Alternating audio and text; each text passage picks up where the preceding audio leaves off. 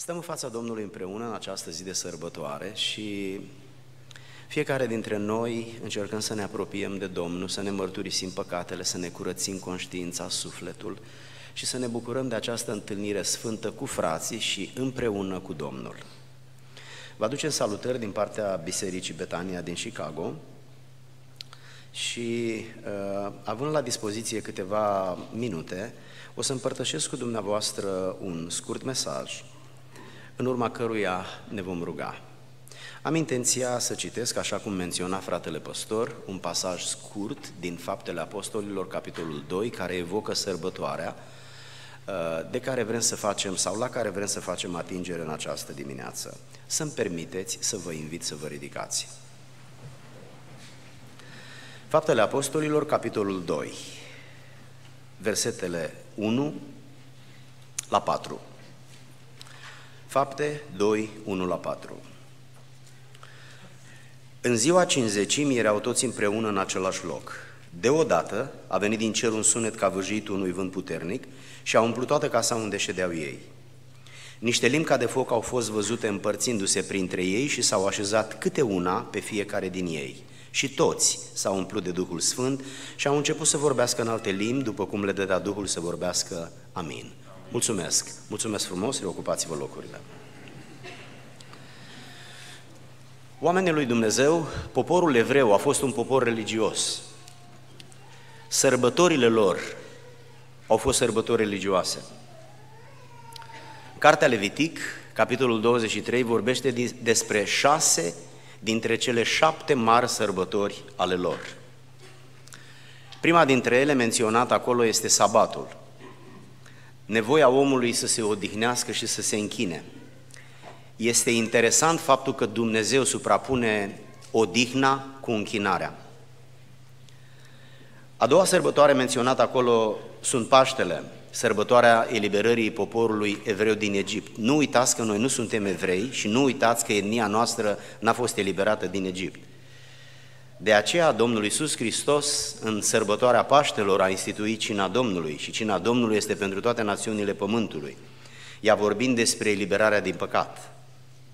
Cea de-a treia este cinzecimea la care noi vom face referire în câteva gânduri în dimineața asta și vorbește despre recunoștința pe care o manifestă poporul lui Dumnezeu față de Domnul, față de Creator și Stăpân pentru binecuvântările primite. Este anul nou, o nouă șansă, un nou trecut și un nou viitor. Și este ziua ispășirii, asta presupune responsabilitatea rezolvării vinovăției în fața Creatorului și se încheie cu sărbătoarea cortului care vorbește despre ieșirea din robie. Intenția mea în această dimineață, înainte să ne rugăm, este să vă aduc aminte celor care ați fost joi la biserică că am vorbit despre slujire, spunând că a sluji este obligatoriu. Și a nu sluji te pune în situația unui păcat de omitere. Scriptura spune că cine știe să facă un bine și nu-l face, săvârșește un păcat. De aceea noi toți suntem chemați să facem înaintea Domnului ceva care împlinește interesele împărăției lui Dumnezeu. Ceva care îl onorează pe Dumnezeu, ceva care conduce la mântuirea oamenilor, ceva care conduce la zidirea bisericii, ceva care ajută și exprimă iubire, iertare și milă. Noi toți suntem chemați să facem lucrul acesta. Pentru o astfel de slujire nu este necesară o chemare specială, precum a fi ordinat sau a avea o altă slujbă. Intenția mea în această dimineață, așa cum menționam deja, este să spun faptul că printre marile lucrări pe care Duhul lui Dumnezeu le face în viața omului, este și lucrarea aceasta în interiorul omului și lucrarea aceasta în exteriorul omului. Lucrarea aceasta care se face în interior este o lucrare care sfințește, este o lucrare care transformă. Atunci când un om se convertește, în interiorul lui se face un fel de remodeling, dacă îmi permite să folosesc expresia aceasta, este o transformare, este o înnoire, este o sfințire. În felul acesta se petrece pocăința, nașterea din nou și botezul cu Duhul Sfânt, care este un fel de tranziție de la lucrarea din interior, care e sfințitoare și transformatoare, la lucrarea din exterior, care este slujitoare și împuternicitoare. Mai întâi Duhul Sfânt lucrează în noi. Aduceți-vă aminte că Domnul a petrecut cu ucenicii câțiva ani și nici atunci nu le-a spus duceți-vă, ci a spus încă să nu vă duceți. Rămâneți aici până veți primi o resursă de care veți avea nevoie să împliniți ce v-am spus să împliniți.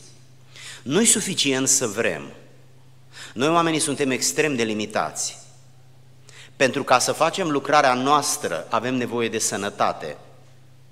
Pentru ca să facem lucrarea lui Dumnezeu pe lângă sănătate, avem nevoie de o însoțire, de o putere revărsată de la Dumnezeu prin Duhul Sfânt, care ne împuternicește. Sfințirea din interior este prima lucrare pe care Duhul o face în noi. Și mai apoi, după ce noi suntem puși în acord cu Dumnezeu, El ne trimite la alții.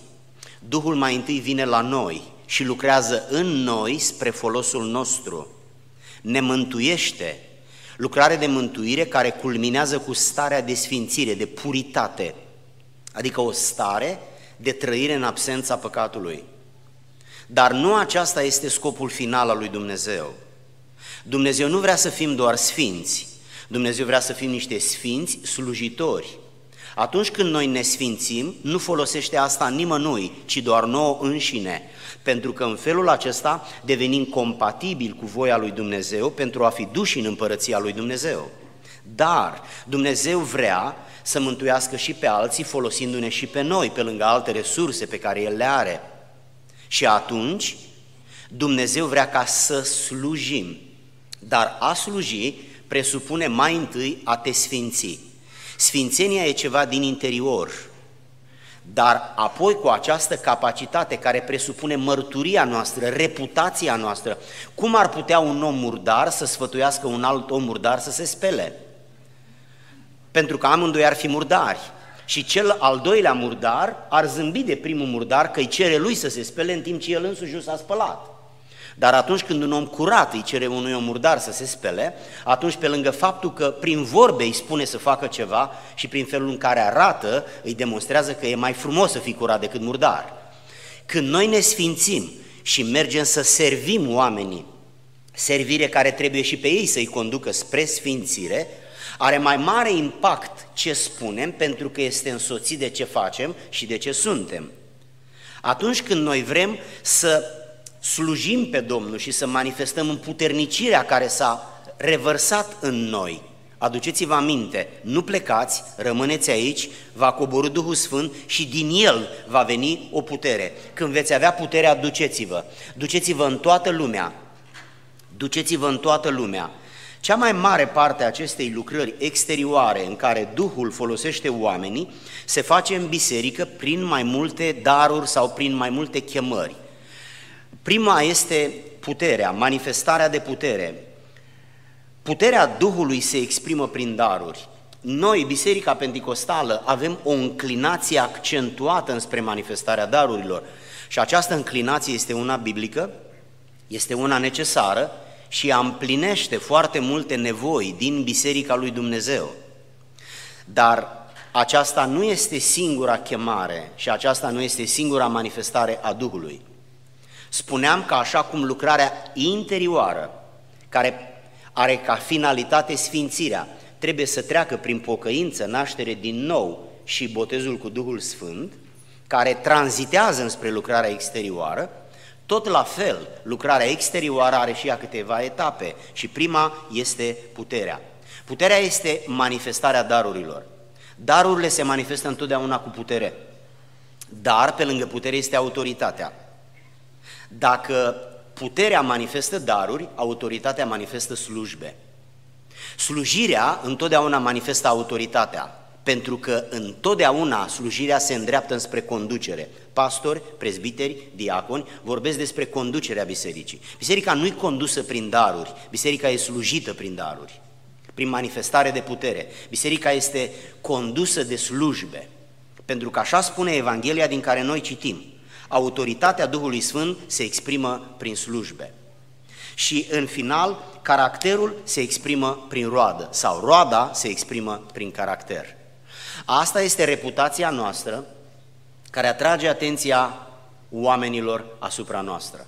Când te întâlnești cu un om care este pozitiv, care îți zâmbește, care e politicos, care este uh, serviabil, care vorbește frumos, care deschide o discuție despre Dumnezeu, care încurajează, care mângâie, care iartă, care iubește, care e dispus să ajute, dintr-o dată îți dai seama că te-ai întâlnit cu un om diferit cu un om special, cu un om cu care ai vrea să te mai întâlnești, cu un om pe care ai vrea să-l aduci în anturajul tău și în anturajul familiei tale. Pentru că un astfel de om te inspiră, un astfel de om îți propune o alternativă, nu doar prin ce spune, ci prin ce face. Iată dar că ceea ce noi suntem ne dă dreptul să spunem ceea ce vrem să spunem. Ne manifestăm autoritatea, dar autoritatea noastră va fi descalificată de lipsa caracterului. Noi nu ascultăm o predică doar că ea funcționează, doar că este biblică și doar că este bună. Noi ascultăm o predică și pentru faptul că îl stimăm pe predicator. Asta nu e în legătură doar cu predica, e în legătură cu pastorația, e în legătură cu slujirea prin muzică și cu orice altă formă de slujire. Dacă ați ști cu siguranță, prin dovezi concrete, că cineva care predică, cântă sau păstorește, este un om fără caracter, veți fi foarte descurajați ca să mai primiți slujirea unui astfel de om. Iată dar că puterea care se manifestă prin darul trebuie să aibă la bază caracterul.